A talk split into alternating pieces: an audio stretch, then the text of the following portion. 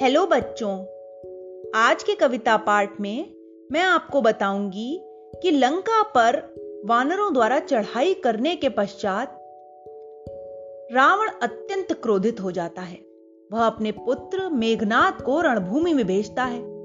मेघनाथ तरह तरह के माया और अस्त्रों का प्रयोग करके लक्ष्मण जी पर वाण चलाता है और लक्ष्मण जी मूर्छित हो जाते हैं। लक्ष्मण जी को शक्तिवाण लगता है। उस शक्तिवाण से निजात पाने के लिए संजीवनी बूटी की आवश्यकता होती है। हनुमान जी फिर अपने बल का प्रयोग करके वायु मार्ग से जाकर संजीवनी बूटी ले आते हैं।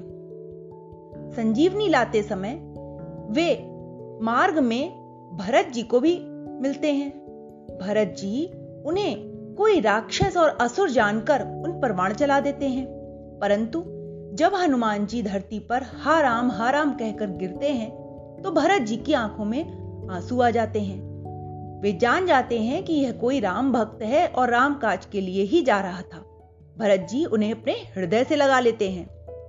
अंत में हनुमान जी सफलतापूर्वक संजीवनी बूटी, जो कि एक पर्वत पर थी पर्वत सहित ले आते हैं और लक्ष्मण जी के प्राण बचाते हैं। तो आइए प्रारंभ करते हैं आज का कविता पाठ।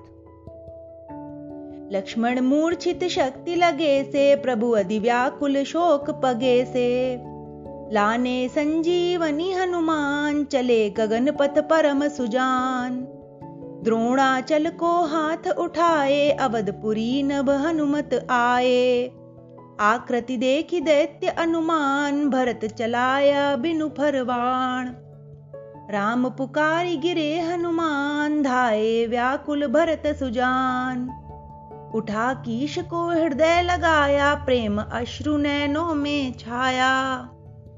बीत चुकी थी आधी रात, अति व्याकुल प्रभु लख निजतात।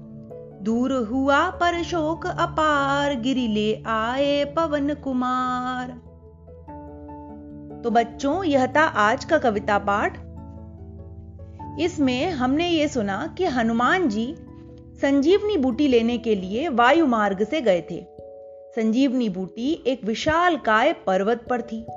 हनुमान जी को समझ में नहीं आया कि कौन सी बूटी लेकर जानी है। वैद्य जी को कौन सी बूटी चाहिए जिससे वो लक्ष्मण जी को जीवित कर सकें, उनके प्राण बचा सकें। हनुमान जी ने संपूर्ण पर्वत को ही उठा लिया और वे पूरा पर्वत लेकर वहाँ पर पहुँच गए। तो ये था आज का कविता पाठ। Okay, bye.